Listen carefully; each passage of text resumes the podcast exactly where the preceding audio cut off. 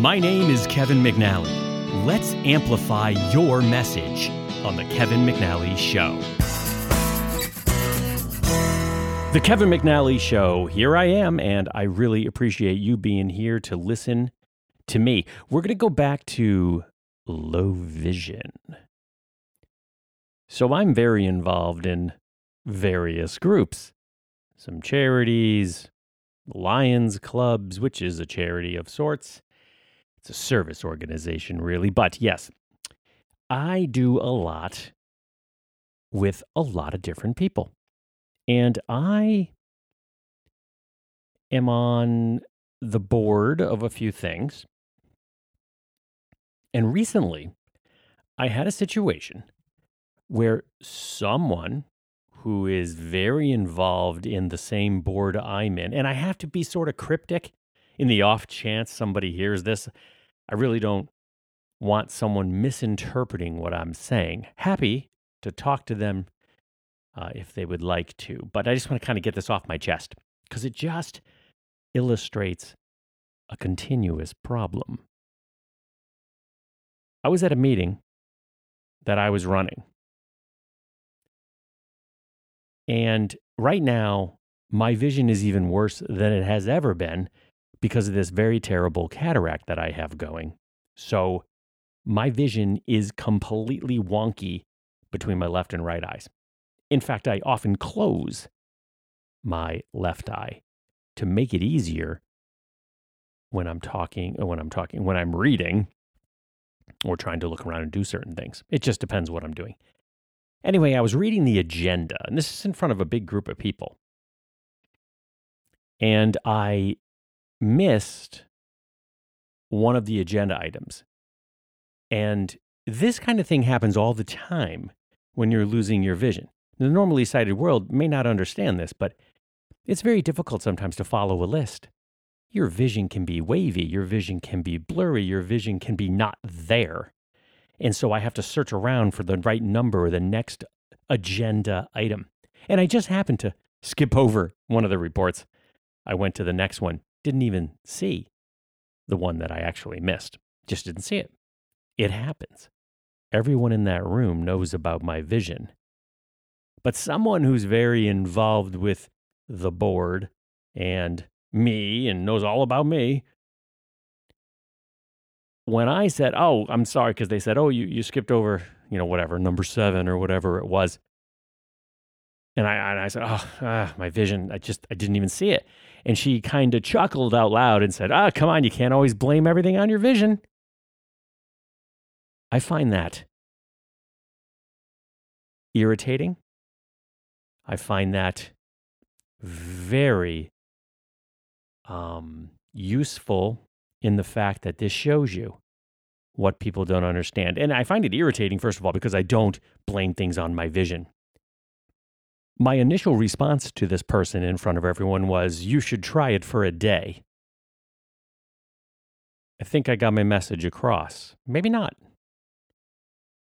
But I was irritated because A, I do not use my vision to blame things on, or I don't. And if you think, if you're out there listening right now and you think, oh, come on, I know you, you, you, you blame your vision all the time and you make excuses because of it, bull, come to me. Let's talk. Anyone listening, happy to have that conversation.